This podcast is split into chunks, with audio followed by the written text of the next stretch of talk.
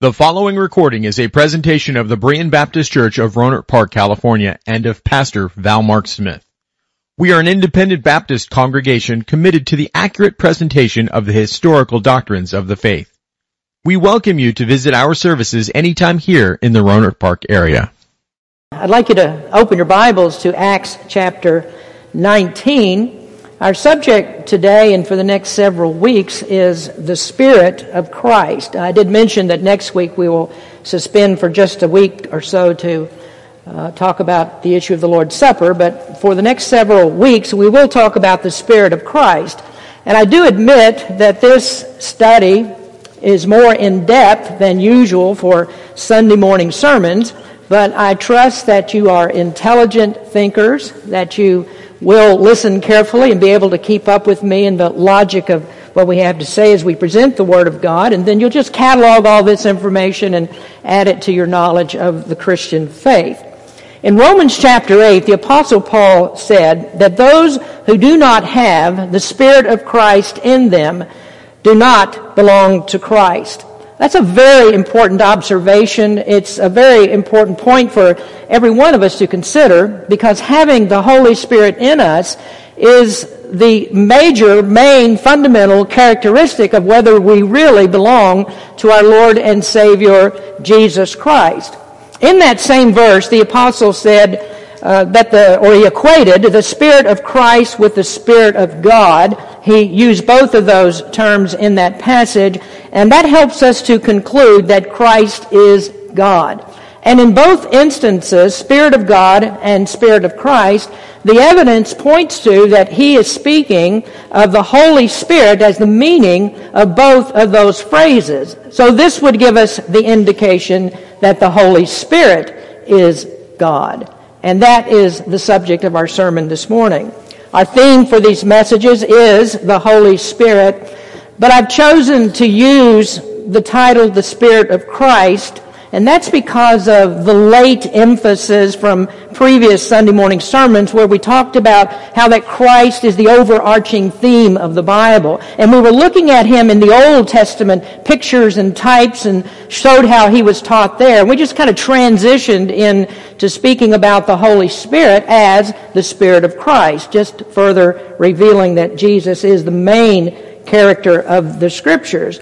Now, while we understand that that is true, we also recognize that, that God is a Trinity, that he is the Father, the Son, and the Holy Spirit. The Spirit, again, is referred to as the Spirit of God and the Spirit of Christ. And because of that unusual terminology, using Christ and God when speaking of the Spirit, some think that that diminishes the Holy Spirit and means that he is less God than either the Father or the Son, or even that he is not God.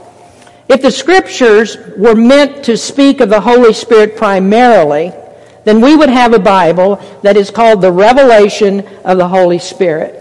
We might well have a last book of the Bible in which the Apostle John would have written in Revelation chapter one, verses one and two, the revelation of the Holy Spirit, which God gave unto him to show unto his servants things which must shortly come to pass. And he sent and signified it by his angel unto his servant John, who bare record of the testimony of the Holy Spirit of all things that he saw. Now, while we could put the Holy Spirit in there, that isn't the emphasis, and we know that's not what John said. The revelation is of Jesus Christ, and it's his testimony about Christ, the Son of God. If it were God's intention that we would emphasize the Holy Spirit, then we would need a complete restructuring of the Bible that doesn't emphasize primarily Jesus Christ. And so when we come to subjects like the virgin birth, and the main emphasis of those scriptures would be to emphasize Holy Spirit activity rather than the incarnation. We would de-emphasize the life of Christ. We would perhaps change the story of the crucifixion of Christ, of the resurrection of Christ, the second coming of Christ, to be simply secondary issues to the main purpose of revealing the Holy Spirit. So I can't imagine what kind of Bible that we would have if the Holy Spirit became the emphasis of it all. He has a work that he does within the Godhead to point us to Jesus Christ. And just to show you the harmony of the Godhead, the Holy Spirit is spoken of as the one who inspired the Bible. The word for the study of the Holy Spirit is called pneumatology. You, you recognize, I hope, the word pneuma from pneumonia, and you know that that has to do something to do with breath and breathing, and this is what the Bible says about the Holy Spirit. He breathed out the Scriptures. He inspired the Word. So the harmony of the Godhead is that the Holy Spirit did not breathe out the Word in such a way that it emphasizes Him. The agreement of the Godhead is that the redemption of man by Jesus Christ, that should be the theme of the Scripture, revealing Him as our Savior. But because the Holy Spirit is not the emphasis, doesn't change who He is, any more than our emphasis on the Son changes who God the Father is. The Holy Spirit is referred to more than three hundred times in Scripture, and that gives us no doubt of His existence and His identity. Who He is and what He does is very clearly taught in the Scriptures. And yet, despite the many references to Him, there's no shortage of misunderstandings of the Spirit.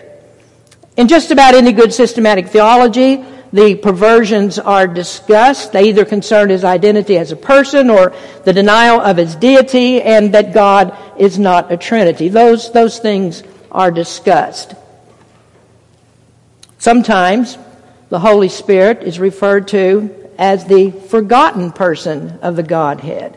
We emphasize the Father, even more the Son of God, but many in their theology do not uh, in, uh, speak of the Holy Spirit, don't often discuss Him.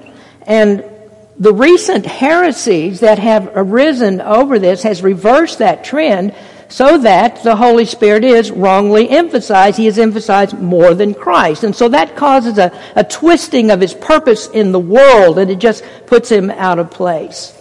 As we go on in our study, we'll talk more about it. Misunderstanding of the Spirit can affect our understanding of major doctrines. Misunderstanding Him affects justification. It affects sanctification. It leads to perversions of worship and putting the Spirit where He does not belong and seeks no place. In the past forty or fifty years, there have been some who've tried to remedy the misunderstandings, and they bring the Spirit to the forefront, and the result of their efforts is to confuse His ministry even more. Well, as Baptists, though, we often go too far the other way. So afraid of emphasizing the Holy Spirit that we don't want people to get the wrong idea about us. We don't want them to think that we're charismatics. Maybe you shun the Word. And there are a lot of Baptists who just don't talk about the Holy Spirit because they don't want that confusion. The truth is, the presence of the Holy Spirit is the reason that we can be here and worship today.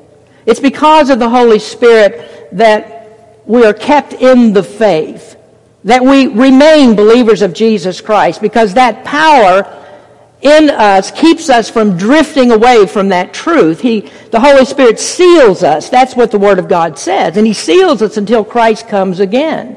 The Holy Spirit is working in us. He, he made this change in us. He requires us to live differently.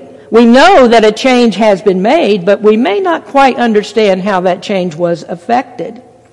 Well, in Acts chapter nineteen, there were some disciples in Ephesus that met Paul, and they needed some good, solid instruction about the Holy Spirit. Now, if you look at our text beginning in verse number one, it says, "And it came to pass that while Apollos was at Corinth, Paul, having passed through the upper coast, came to Ephesus, and finding certain disciples, he said unto them, Have ye received the Holy Ghost since ye believed? And they said unto him, We have not so much as heard whether there be any Holy Ghost.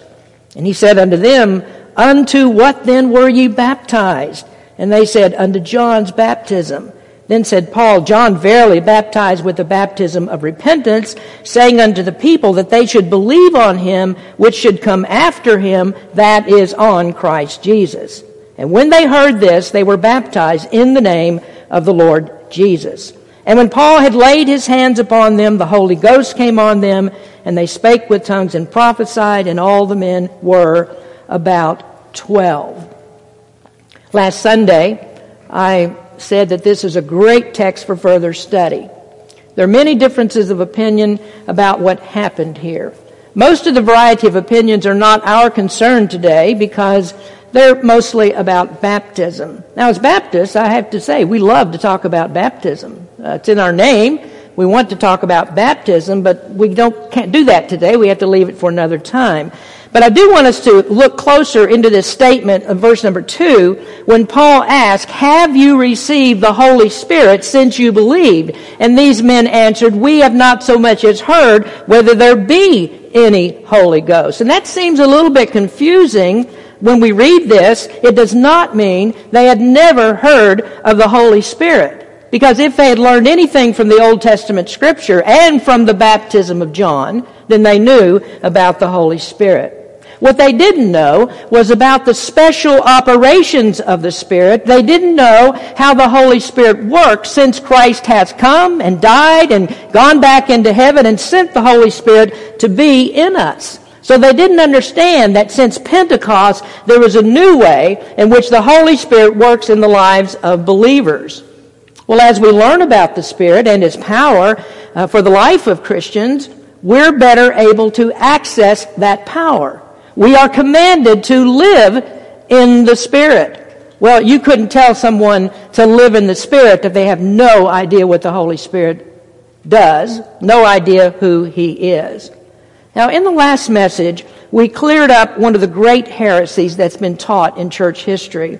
And in fact, it's still false doctrine that's taught today. And that is the idea that the Holy Spirit is nothing but a force, that He is an impersonal influence. And so we began with this. This is what we talked about last week. The Holy Spirit is a person. The Holy Spirit is spoken of in the same way that we speak of a person. There are personal pronouns that are used in talking of Him. Someone said a person is one who, when he speaks, he says, "I." When he is spoken to, it said, "you." When he's spoken of, it is him or her. And that's the way the Holy Spirit is referenced in Scripture. Personal pronouns are applied to Him. The Bible also teaches the Holy Spirit has the characteristics of a person. He has a mind. He has feelings. He wills. He has actions, such as hearing, speaking, and showing. He does things that an impersonal force can't do. He relates to us. He, he understands us. He feels for us. He is our comforter. He is our helper, sent from the Father and the Son to be always with us. Now we move on today to answer another common misunderstanding of the Spirit. Misunderstanding, I don't know, that may not be the right way. The right word. We, well, I think we do need to be careful with this word heresy. We don't want to bandish that around too much and talk about you and you and you are heretics because you don't especially agree with me. But when we talk about this misunderstanding, I can say without reservation that this is heretical. Now, we've already addressed the heresy that denies the Holy Spirit is a person. And now we come to the question of His deity. He is not only a person, but He is a very unique person, and that is because the Holy Spirit is deity. The Holy Spirit is God. Now we can say that the Holy Spirit has all the characteristics of a person, but that doesn't necessarily make Him God. The angels have characteristics of persons, but they're not God. Each of us has characteristics of a person, and certainly we're not God. So angels aren't God. We're not God. So having personality or having being does not make the Holy Spirit God. But we did have to prove that the Holy Spirit is a person before we can prove that He is God. I don't believe the Bible leaves any guesswork about the deity of the Holy Spirit.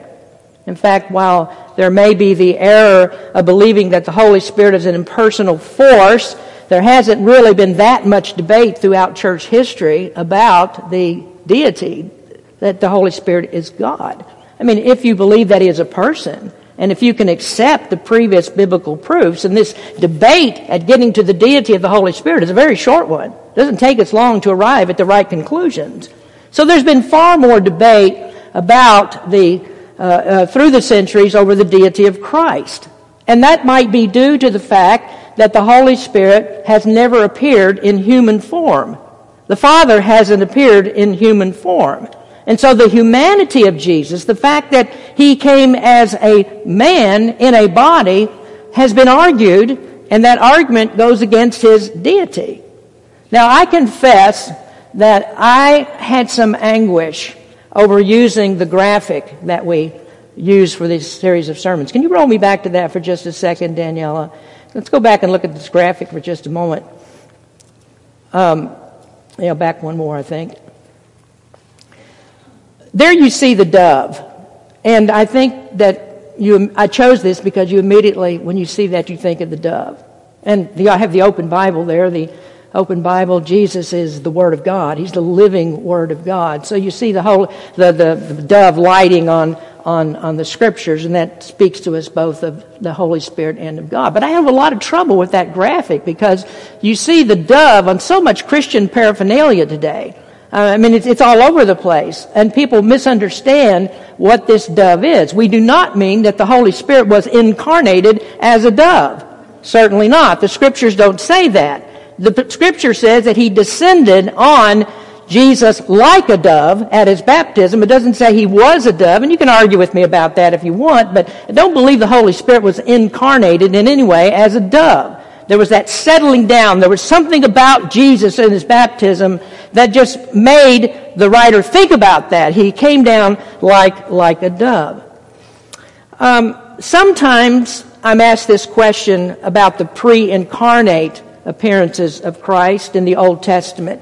Did his appearing in the in a human form in the Old Testament, did that detract uh, from his deity, from him being also God? And I would say that for those in the Old Testament that experienced those pre-incarnate appearances, those that were enlightened and belonged to God, that didn't do anything but increase their faith in the living God.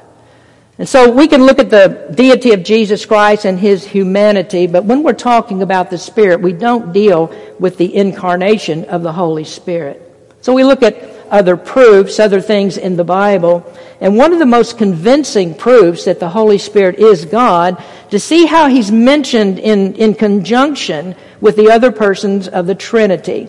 So we look at this first then. His associations prove that he is God. And these associations, I mean, with the other members of the Godhead. Now, there are many other places in the Scripture in which the Holy Spirit is associated with both the Father and the Son. I began today by quoting a portion of Romans eight, verse nine. But ye are not in the flesh, but in the Spirit, if so be that the Spirit of God dwell in you. Now, if any man have not the Spirit of Christ, he is none of his.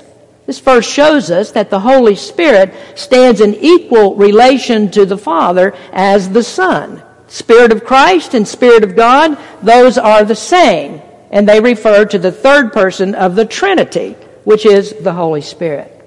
I mentioned last week that in Acts chapter five, uh, Peter spoke to Ananias and told him that he lied to God. I'm not going to go into the background of that story, but I would like to notice the way that Peter associates the Holy Spirit with God. In Acts chapter five, verses three and four, but Peter said, Ananias, why hath Satan filled thine heart to lie to the Holy Ghost, and to keep back part of the price of the land? Whiles it remained, was it not thine own? And after it was sold, was it not in thine own power? Why hast thou conceived this thing in thine heart? Thou hast not lied unto men, but unto God.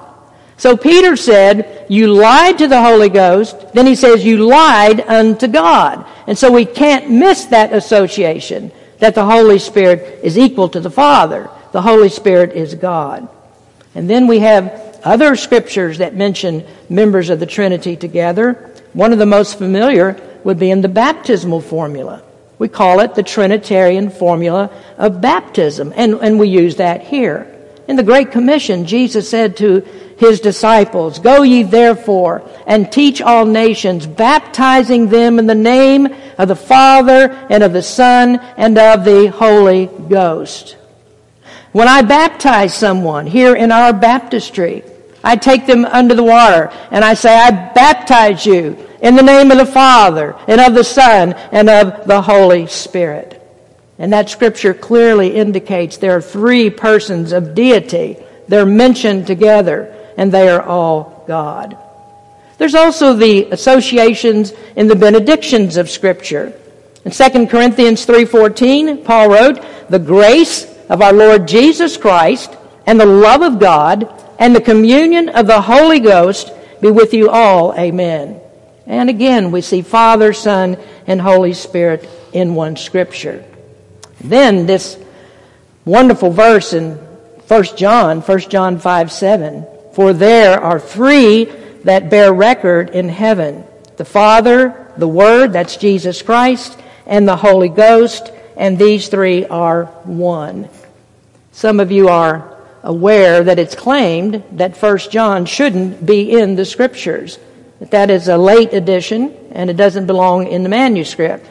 Well, I, I, we don't need to worry about the terminology for that, but if you'd like to know what it is, because you may see it somewhere, it's called the Johannine comma. And they say that ought to be left out. Well, the King James includes First John five seven because we just read it. But if you decide that you want to dispute the King James reading, uh, you haven't eliminated the trim- Trinity from First John chapter five. Because there, in verse number six, it speaks of Jesus Christ and the witness of the Holy Spirit concerning Him. In verse number uh, nine, there is the witness of God, which is clearly tied to the witness of the Holy Spirit, which only further accentuates that the Spirit and God are the same. If, if they weren't, then the witness of the Spirit isn't needed. He would be trumped by God. God needs no witnesses to affirm Him. There's nothing higher than Him. So when He says, I am, or when He says, this is who I am, then there's There needs to be no other witnesses. God is the great one. So we, we can see from the associations that the Holy Spirit is put into the same context as other members of the Godhead, showing us that He is deity. And then if I could just give you some comparative scriptures that prove that the writers of the New Testament recognize the Holy Spirit of God as God, uh, we could do this. So we look at Isaiah chapter six, if you want to turn there for just a moment. Here we uh, read in the Old Testament uh, something that is quoted in the New Testament. The same scripture is referenced in a couple of places, which we'll look at. Paul understood in the New Testament that um, God spoke to the prophets in the Old Testament, and it was the Holy Spirit that spoke.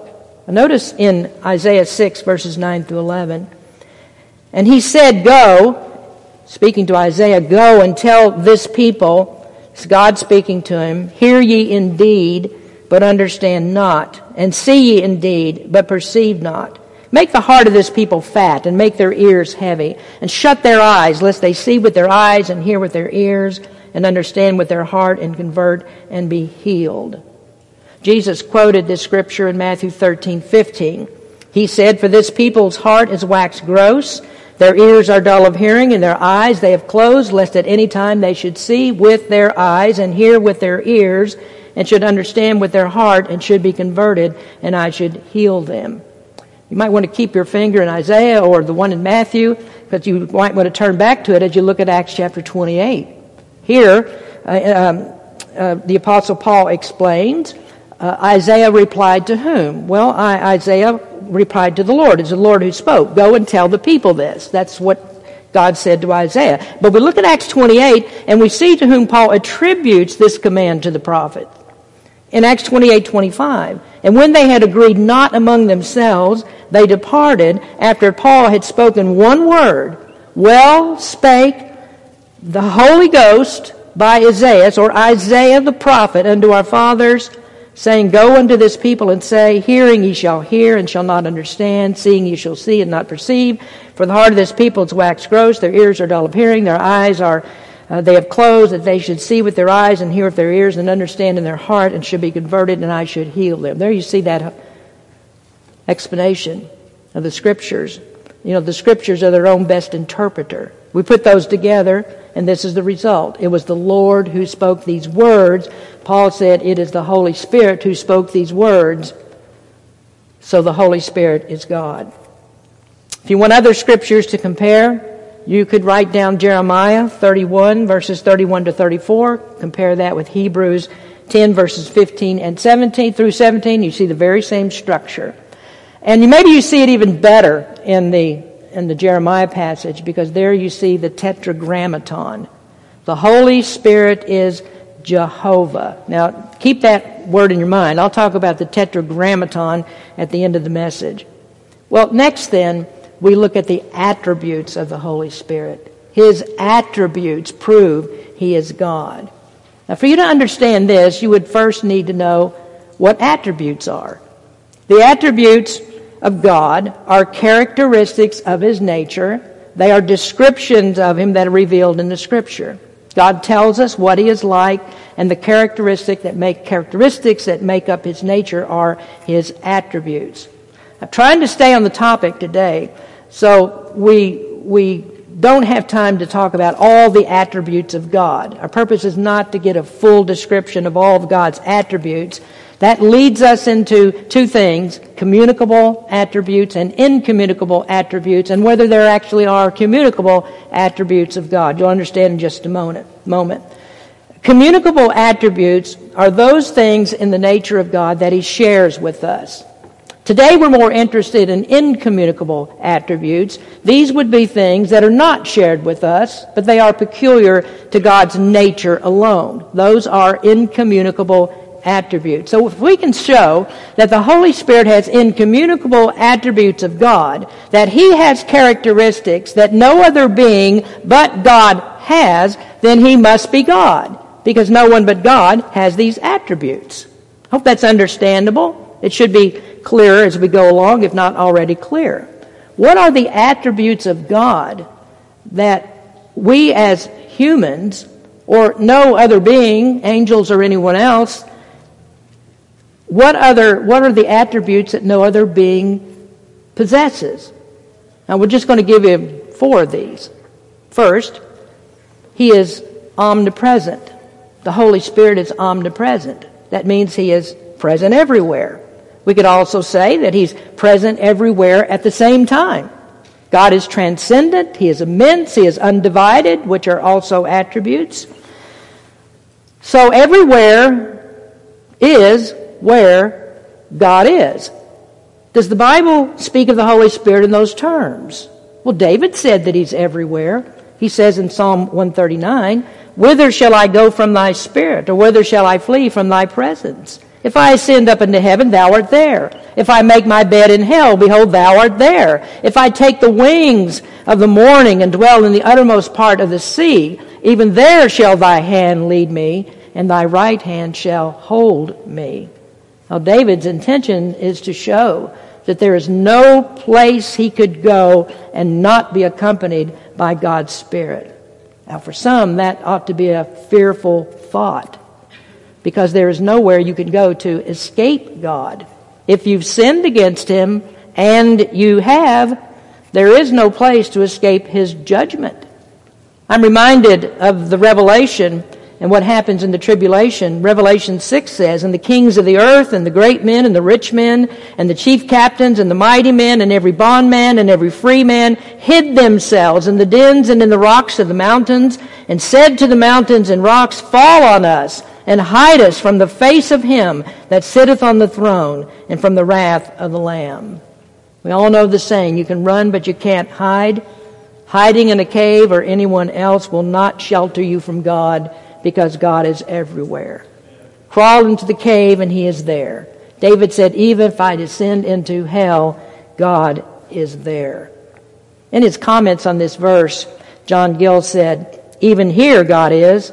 Hell is not only naked before Him and all its inhabitants in His view, but He is here in His powerful presence, keeping the devils in chains of darkness, turning wicked men daily into it, pouring out His wrath upon them, placing and continuing an impassable gulf between them and happy souls." Those are frightening but true comments. God puts people in hell. and he keeps them there. David didn't intend to expand upon the presence of the Spirit in a, in a fearful way. No, his emphasis is not on those torments of hell, but on this great comfort of knowing that the Holy Spirit is everywhere, that he never escaped the providence of God. The Spirit was always his helper. And that's one of the reasons we need to know who he is. In the New Testament, Jesus promised his disciples that when he left, he would send them a comforter. Let me read to you from John fourteen sixteen. "And I will pray the Father, and he shall give you another comforter, that he may abide with you forever." So if you are God's child, you have this. You have a comforter.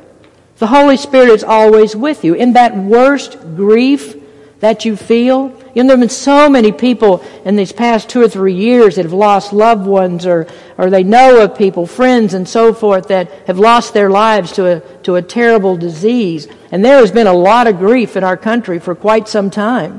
We don't even like to talk about it, hardly even mention it anymore. But even in that worst grief that a person can feel, when you are in your unsolvable troubles, the Holy Spirit is there. And that is important for the Scriptures in our understanding. It proves that the Spirit is God, because Jesus said, "I will send you another comforter." And that word "another" is especially important because it means another of the same kind, or another the same in essence, which shows that Jesus was still present in his disciples even though he left. He sent the Holy Spirit to be in them. And that is such a wonderful promise, because you and I are never without the presence of Christ. And thus the title of the series, The Spirit of Christ. So it wasn't any great tragedy that Jesus should leave the world, because he never left the disciples behind. They had him with them always in the presence of the Spirit. And then the Scripture there is important with that word comforter. Uh, this is the word parakletos. It means one who is called alongside to help. The Spirit is always there to help. Wherever you go, there he, there, there he is. So that's David's joy. Just thinking about the omnipresence of the Holy Spirit. He is everywhere. And that's a great comfort to troubled Christians. Secondly, he is omniscient. I want you to turn to Second Corinthians, or rather First Corinthians chapter two. Omniscient means that God knows everything. Does the Holy Spirit know everything? Does anybody here can hold up your hand and say, "I know everything"? I know everything that God knows.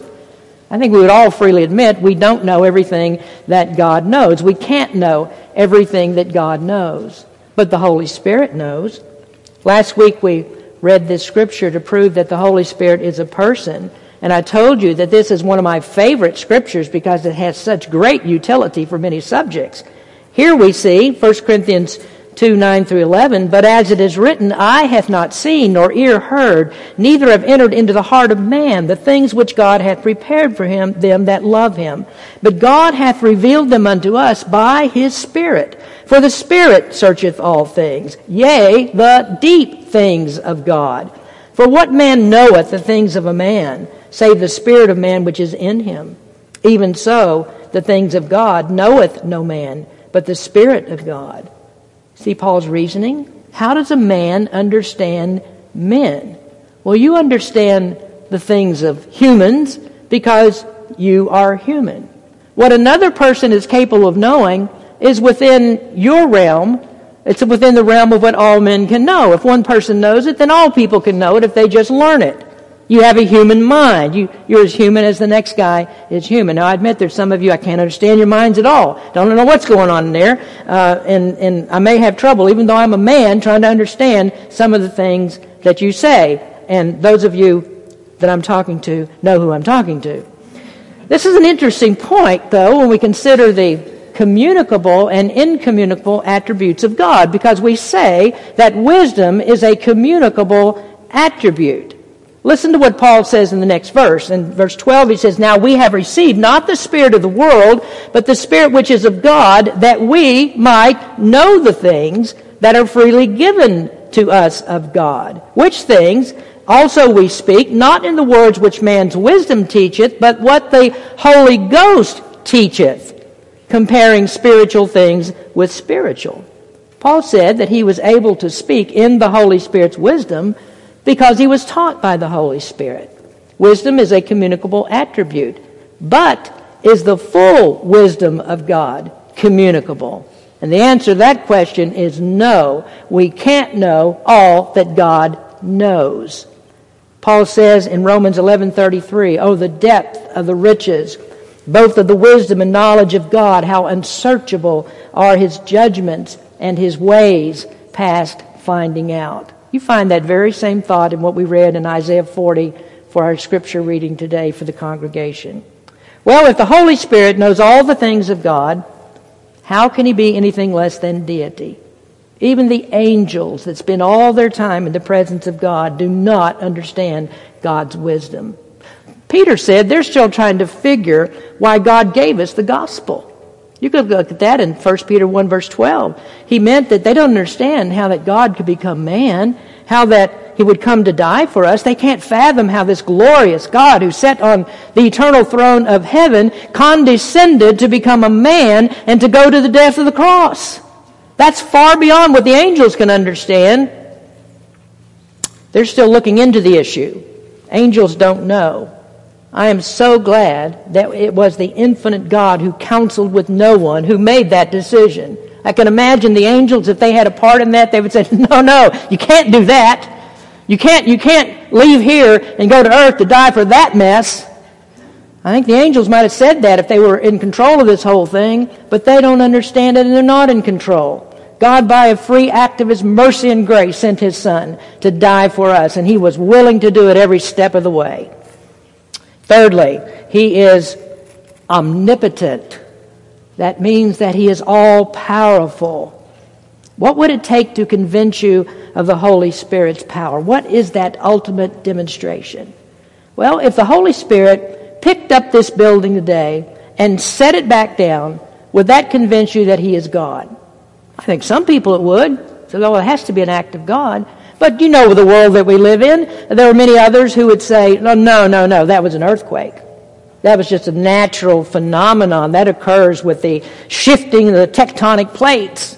And after all, we live on a fault line here. Rogers Creek Fault, I think it is. We live on that fault line. And as Jerry Lee Lewis said, there's a whole lot of shaking going on. That's what happens here in this area of the country.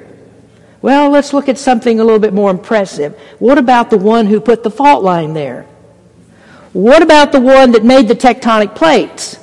What about the one that formed the earth and all the things that are on the earth? What about the one who made the universe so expansive that our minds can't fathom it? Who did that? Would you say that's the person that's omnipotent? Would you say the one who made all things out of nothing would be the one who is omnipotent? There can't be any higher power than the one who made all things. So who was that? You only have to step two verses into the Bible to find out. Genesis one verse two, "And the earth was without form and void, and darkness was upon the face of the deep, and the Spirit of God moved upon the face of the waters."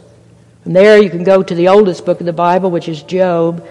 And he said, "By his Spirit he hath garnished the heavens, he hath formed the crooked serpent." So what Job is saying, from the greatest to the lowest, God made it all. And then how about the creation of man? Scientists are baffled about how life began. Now, even though they do assign it to random choice, they're not so stupid as to think that the probabilities of life occurring randomly are not preposterous. I mean, this is this is really a far-out thing to think that could that could take place. Oh, they they've never been able to make life out of chemicals. They can take the D N A molecule and they can, you know, shift things around, but they could never combine things to make even the lowest life form. So what about the highest life form? What about man? Who could do that? Would you say it takes someone omnipotent to create us? Elihu said in Job, "The Spirit of God hath made me, and the breath of the Almighty hath given me life." No one but God could do this. The Holy Spirit did it. So the Holy Spirit is God. Now, I'll give you one more, and I'll let you go. He is eternal. Eternal means, of course, he has no beginning, and he has no end. Did you know the Bible never gives an explanation for God? It never says, here is where God came from. Just about every Sunday school teacher has fielded this question at one time or another. Who made God? Nobody made God. God is. In the Old Testament, God gives his name. I think you know what it is. It's a very strange name. In Exodus chapter three, Moses asked God, when I go to the children of Israel, who do I say sent me? What is your name? And here's the answer to Moses' question. God said unto Moses, Exodus three, God said unto Moses, I am that I am. And he said, thou shalt say unto the children of Israel, I am, hath sent me unto you. God's name is an expression of his eternality. God just is. There's no past, present, or future in God. Or if we do want to put time to it, we might say he lives in the eternal present. He just is. Well, I know that we're studying the Holy Spirit, but let's just go ahead and tie the whole Trinity together again for just a minute. I'm throwing this in for free today. No extra offerings are required for this. Uh, you, you just listen to this. In the Old Testament, God said, I am. I am. Now that is the tetragrammaton that I talked about a few minutes ago. It's four letters in the Hebrew language, I am. And in the Greek translation of the Scriptures, that was transposed into the name Jehovah. Now, probably sometime in the near future, a Jehovah's Witness will come and knock on your door, and he may tell you that he believes, or she, he, they believe that Jesus is their Savior, but they do not believe that Jesus is God. Now, there's an interesting verse in Isaiah forty-one in which uh, Isaiah talks about his power to help Israel. We sing that old song that we love, How Firm a Foundation. One verse says, Fear not, I am with thee, O be not dismayed, for I am thy God. I will still give thee aid. I'll help thee. I will, I will uh, strengthen thee and help thee and cause thee to stand, upheld by my righteous, omnipotent hand. That verse comes from uh, that song. It's taken out of Isaiah forty-one, verse ten. Now, just before that, in Isaiah forty-one, verse four, it says, Who hath wrought and done it? Calling the generations from the beginning. I, the Lord, the first and the last. I am He. I, the Lord, the first and the last. I am He. There's so much there, I should probably go on, but I can't. This is what Jesus said to those who came to take Him in the garden and take Him to the crucifixion. The power of His words when He said this, I am He, caused them to fall down to the ground. Now the first part of the quote says, I the Lord. Lord is Jehovah. That's the tetragrammaton. Jehovah is the first and the last. So the one who walked on water, the one who healed of disease, healed the disease, is one who caused the lame to walk and the blind to see. That was Jehovah. Listen to what Jesus says in Revelation twenty-two. I am Alpha and Omega, the beginning and the end, the first and the last. In Isaiah, God said, I, the Lord, the first and with the last. Jesus said, I am the first and the last. You don't have to be a Bible scholar to put a Jehovah's Witness to flight on the identity of Jesus Christ. But that's not my main point. We're talking about the Holy Spirit. Uh, you can't resist talking about Jesus when you go through this. I mean, after all, the Holy Spirit is the is Jesus in us. But how does that point us to Christ? Well, God is first and last. God's beginning and the end. And that's just another way of saying that God is eternal. There is no one eternal but God. No one is without beginning or end but God. Well then, what do the Scriptures say about the Holy Spirit? Hebrews chapter nine says, For if the blood of bulls and of goats and the ashes of a heifer sprinkling the unclean sanctify it to the purifying of the flesh, how much more shall the blood of Christ through the eternal Spirit offered himself without spot to God, purge your conscience from dead works to serve the living God. The Holy Spirit is the eternal Spirit. And by the way, verse fourteen is another Trinitarian verse. How much more shall the blood of Christ, through the eternal Spirit, who offered himself without spot to God. Does the Bible teach the Trinity? Does it teach the Holy Spirit is right in there with Christ and the Father? The Holy Spirit is eternal, just like the Father and the Son. They are God, and so is He. Now, you gathered all this information today. I talked fast and threw a lot at you. And you may think, well, why, why is that important for the pastor to stand up there and talk about this? Well, let me ask you, did your granny tell it to you? Uh, did somebody else talk to you about this? I mean, did you understand it all from what someone else said? Well, I think this is what a pastor does, doesn't he? He gets up and tells you about the Word of God and how you can know these things. And so we try to open up the Bible, flip through those pages and see what it says. And here we find this wonderful information that you can know that God is with you. The Holy Spirit is with you as a believer in Jesus Christ. That's, that's about as far as I can go today.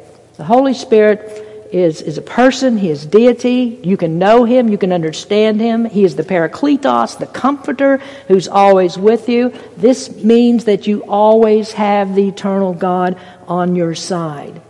And let me qualify that statement just, just for a moment.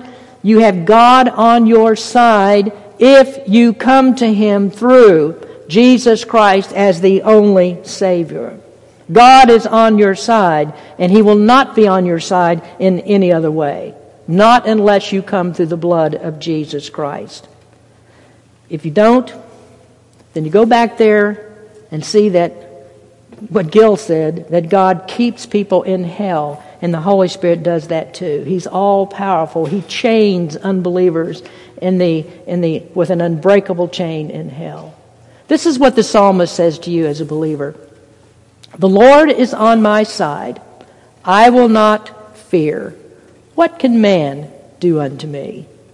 You don't fear what men can do. But the very clear implication is you had better fear what the Lord can do. Who is the Lord? I think we proved. He's Father. He's the Son. And He is the Holy Spirit. Let's bow our heads. Father, we thank You for uh, the time we spent together in Your Word. Uh, perhaps, maybe some would go away confused today and say, I didn't get all that, and uh, I'm not sure that I understood that. Uh, we just ask, Lord, that the Scriptures would be considered. And there is so much going on out in the world today, and uh, there's so much being taught on television today where you, you might we might think, well, these things are not, not really that important, are they? Uh, don't we just know these things? Aren't they, aren't they pretty clear? Well, they're not so clear as not to have false teachers out there that are on the airwaves today teaching all the wrong things about the Holy Spirit and leading people astray. And we must know the truth to be saved. Lord, we just pray that You would open everyone's heart to the truth of Scriptures. And if we have anyone with us today who doesn't know You as Lord and Savior, we ask You to send the Holy Spirit to open up their hearts to the realization of the gospel of Christ and come to repentance and faith in Him. Thank You, Lord, for Your word today and for Your people. In Jesus' name we pray. Amen. Thank you for listening to this presentation of the Brian Baptist Church of Rohnert Park, California. If you would like further information about our church, please feel free to call us at area code seven zero seven, five eight four, seven two seven five or write to us at Berean Baptist Church, six two nine eight Country Club Drive, Rohnert Park, California, nine four nine two eight. Additionally, you may visit us online at w w w dot b baptist dot org.